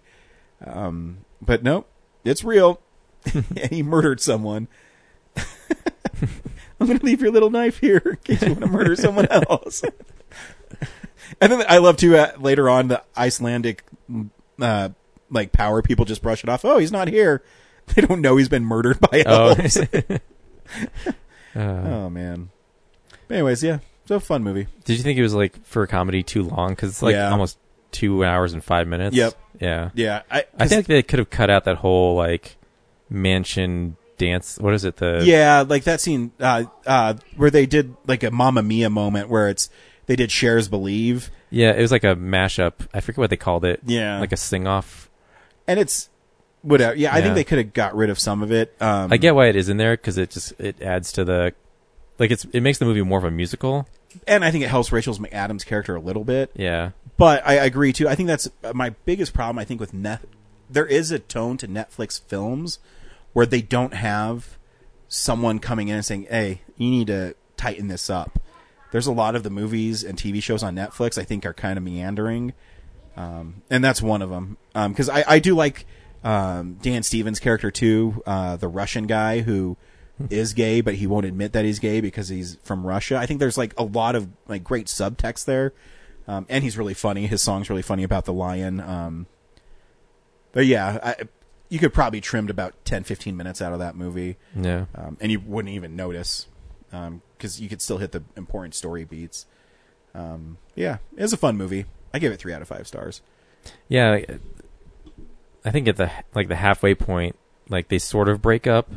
Yeah, Um, and then of course they go they do the finale of the Eurovision. Yeah. And they break up again.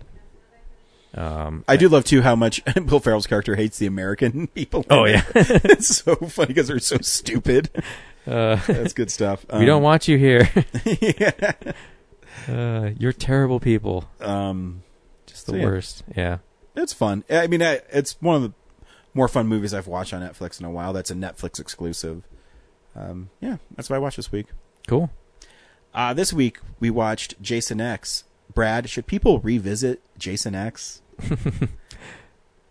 Uh, I think if you have to really have to be a Friday the Thirteenth fan to like make Jason X worth your time, because it is fun in a way, um, but it's not like the cinematic achievement at all.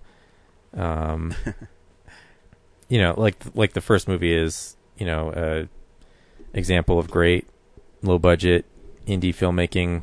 You know,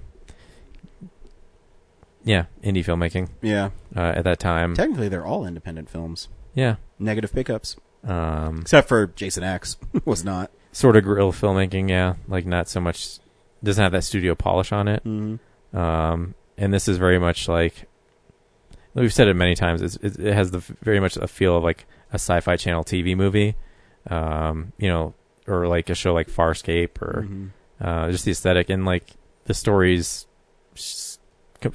Completely shallow you know jason wakes up in the future and he just kills people like there's no there's no there's no b story to this movie so i think you just you'll really only enjoy it if you're a fan or you, or if you like just counting gory deaths Yeah, I I'm kind of in the same boat. I think it's better than people will give it credit for, because there is some. I mean, the movie's fun, um, but you. like some of those kills are legitimately like Oh yeah, that's where the money went yeah, and uh, it, there's fun moments in it. I, I agree with you that uh, I think the aesthetic, and I'm not a big fan of the music in the film.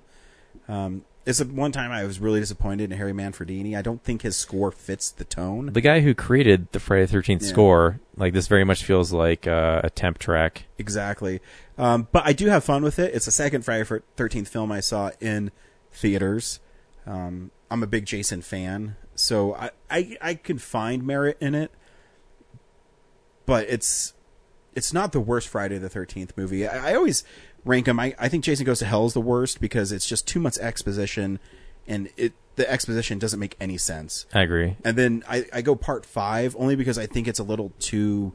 Uh, this sounds really bad for Friday the Thirteenth. I think it's too gratuitous for Friday the Thirteenth because it just doesn't make any sense either. And then I go Jason X. and it's, it's and it's a red herring where yeah, it's not really Jason. it's jason not really in it Jason. Like so, yeah. So Jason X is after that one. Not because I think it's fun, and uh, but I'm a fan of it. And you just mentioned it too in your little intro that yeah, if you're a fan, it's cool to see Jason kill people. yeah Um, here's a trailer for Jason. I don't even remember the trailer. Here's a trailer for Jason X. In the year 2455, on a routine training mission, a team of students is about to discover a life form frozen in time. Wow. They're on their way back. The Prepare for docking and power up the lab. You brought him on board? Everything's under control, ma'am.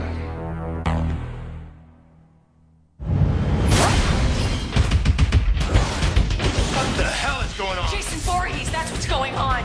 He's an unstoppable killing machine. Ah, guys, it's okay. He just wanted his machete back. How do we get off the ship? I don't know. Look, we're gonna be all right. What? Are you high? Uh-oh.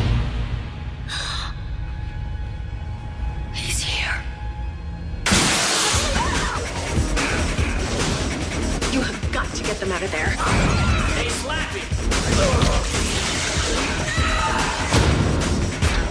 I think we're finally okay.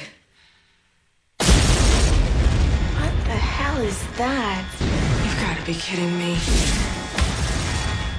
Oh, wow. He's been modified. Oh, you think? You guys might want to run.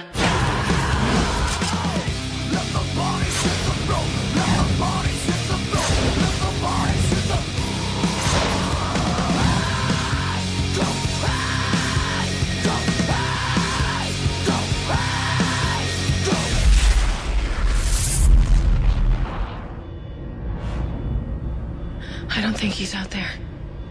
Why don't you just stick your head out and have a peek?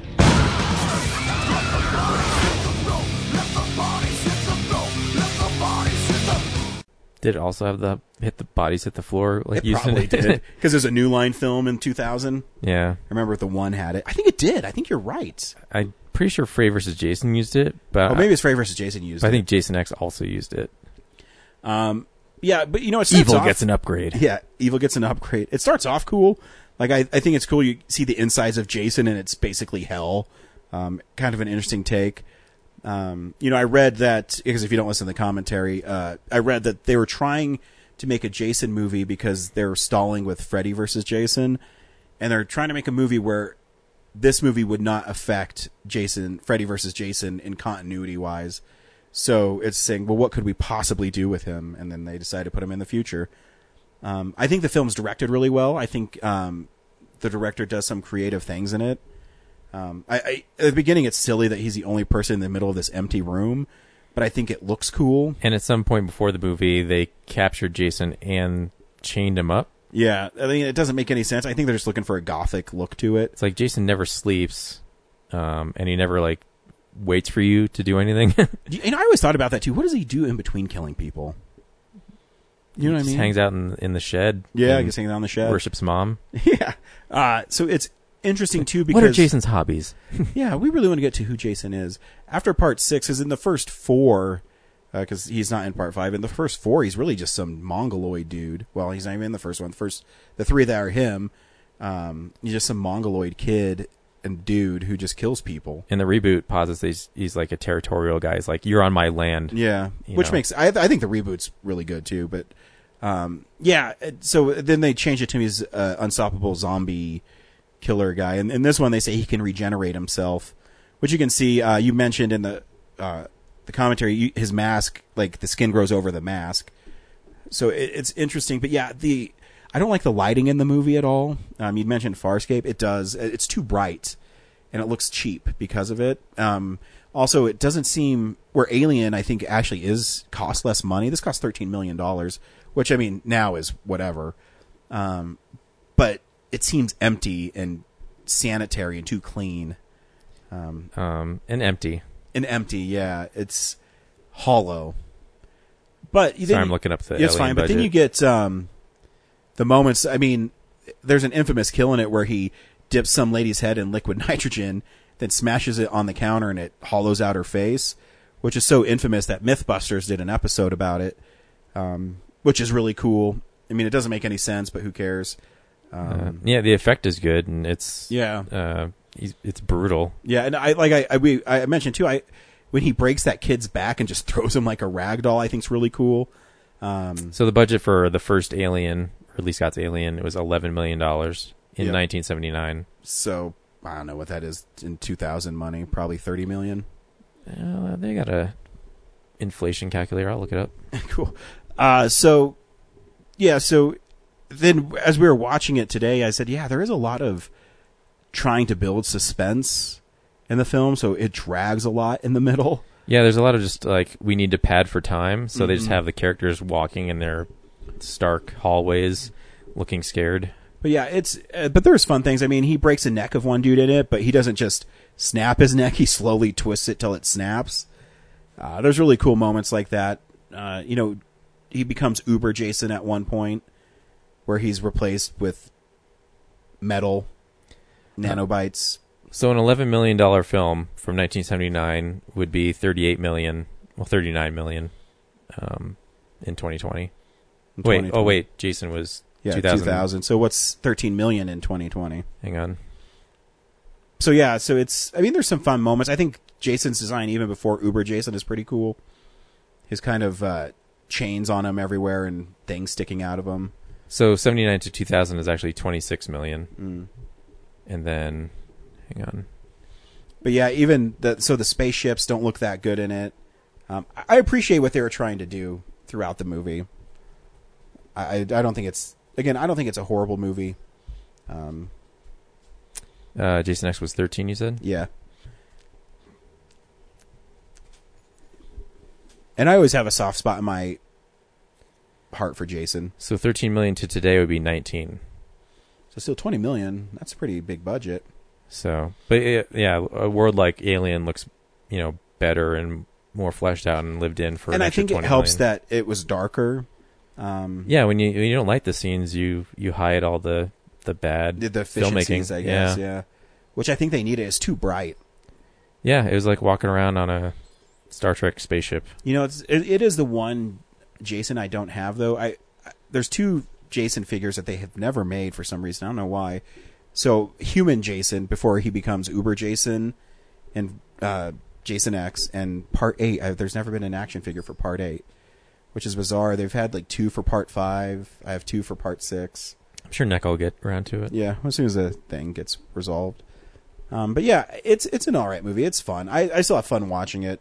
Um, besides all its goofy stuff, and uh, in the making of it, they mentioned that they were under a lot of pressure from the studio to make it like Scream, and there is a lot of those wink wink jokes in it. Yeah, they they make fun of themselves a couple times.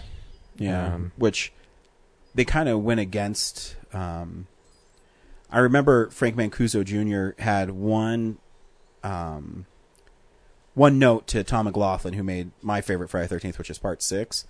He said, "You can make it funny, but you can't make fun of Jason." Um, which I think's okay. I mean, because you, you you make fun of him, then he loses him being scary. And in Jason X, even Kane Hodder says there's a part where Jason's floating through space, and he said um, we should cut some of this because it just it makes Jason look goofy, Hmm. and that's I don't think that's a look you want. Um, and the rules of this world don't add up. Like, yeah, his, his so his machete can cut through, Yeah. um, metal. So why doesn't he just do that for a lot of, Yeah. uh, the rest of the movie? Um, you know, he he punches that android's head off, but uh, Rowan is able to like hold his hand back. Yeah, when he's trying to slash someone else. Yeah. Yeah. Um, but you know, there's fun parts. The flashback to Crystal Lake 1980s fun. Yeah. Um, and we had a discussion. Would he be confused? And I guess he would because, you know, in part two, he's confused when Ginny puts on His mom's sweater. his mom's sweater. Yeah. So, and I guess that's kind of a running theme that he can get confused. Oh, because he even gets confused uh, when Tommy does it in part four, when he makes himself look like you know dead oh, Jason. yeah. Shaves his head and shaves his head, and it makes him stop. Um. So yeah, it's Yeah. So yeah, a hologram definitely like would totally mess with him. I'm sure uh, Jason's not like reading sci-fi fiction uh, like in his shed. That's true. Um, it probably doesn't understand like technology at all. Um, yeah, Yeah. It's yeah, and the there. CGI is really outdated in a lot of places. Um, I know that one scene, the like the people are holograms that he cuts. Yeah, so it's pretty bad. Can excuse it for there, but even some of like just like some of the keys on the space outside the window Yeah. doesn't uh, hold up, and then They have that uh, when they're flying the spaceship. You could see the little blue like hue around their hats and stuff, where the blue screen is um, that they never were able to render out.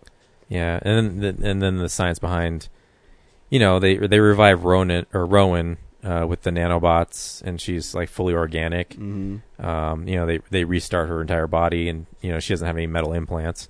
Uh, but for some reason, And- Jason gets metal implants. Yeah, and too when he comes back originally, he just need to thaw out. Like he didn't need. Oh yeah. He didn't need to be restarted, or Yeah, because I he's undead, so I guess yeah he wouldn't. guess he just has to unthaw. Yeah, he just has unthaw. So Yep. Jason X. I'm trying to think if we missed anything. yeah, there's not, not any great one-liners. No, they do Um, have the, the aliens uh, kind of uh, section where the they call them grunts in this, where basically the Marines are running around a cargo bay and Jason's picking them off one by one. Um, which are some cool kills. I mean, they have the one where they said check on him, and she says he's screwed because he got impaled on a drill. Um, Okay, that was good. But then they have that weird one where Rutkowski gets stabbed in the ribs. He says it's going to take a, more than a stab in the ribs to get this old dude or dog. And then he gets stabbed and he goes, "Yep, that about does it." it's just bizarre. I guess it's trying to add levity to it, but I like my Jason Mean. I mean, Kane Hodder is great. Uh, he, his movements are really they have a purpose, and I yeah, think he, he feels mean. yeah, and that's I mean I I liked in the reboot too because he was running again and he was like a mean Jason. Um, you know when you rewatch him, I, the Freddy versus Jason, Jason he's okay. He moves a little too slow for me. Is my only thing. He's kind of an oaf. Um, I think maybe part four's maybe of the early ones is my favorite performance of Jason because he's quick and kind of just He's a little oafy, but he's still But like he's mean. unrelenting. Yeah, like when he busts through that door. Oh yeah. Or when he smashes that dude's head into the wall and he just crushes it. I Yeah. love it.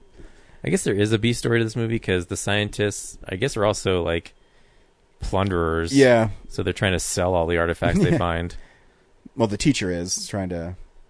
Oh, and everyone else is just Yeah, just students. He's just Because remember, he says exploiting that one guy says they're students. The educational experience is enough, something like that. So yeah, the the teacher is a Belloc. Yeah. He's exploiting his students. Um, Yeah, it's fun. I don't mind watching it every Hmm. a year or every couple years.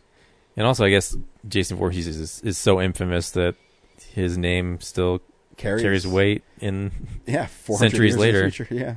Um, yeah. Cool. I mean, what's a famous serial killer from like, like from now, 400 250 years ago? Yeah, Jack well, I the mean, Ripper. Jack the Ripper. I mean, and he only killed six people. Yeah. maybe maybe no five, something like that. Because serial killers weren't even like a big thing. I think he's Jack Ripper's one of the first. Well, documented. I guess I'm sure there was other ones. Yeah. Well, yeah, they're like there physically were, but they didn't Yeah. get stuff written about them. Yeah. Yep. So what are we doing next week, Brad? I don't know. So actually, this is week thirteen, right? Mhm. So we're at fourteen. Oh, we picked a Friday Thirteenth for week thirteen. Wow, what a Yeah, I was actually thinking like, oh, it's a Fourth of July weekend, but we didn't pick like a patriotic movie. But yeah, thir- it's the Yeah. thirteenth. Um, although tenth also would have made sense too. um, yeah, I don't know. There's that new movie. I think comes out on Netflix next week. It's the Charlize Theron one. It's some action movie. Oh, yeah, the ground or something. Yeah. I don't ground know. team. Um, I mean, you suggested that someone that would throw out a movie, we'd have to watch it since you're the only one here. And I oh, did it's- Jason it's, X. up to me. So it'd be up to you. Yeah, so you, you burned yours on Jason X. We'll figure it out. Brad, good seeing you. Thanks for coming up. Yeah, it's cool to do this in person again. Heck yeah. Um, Till next week. Bye.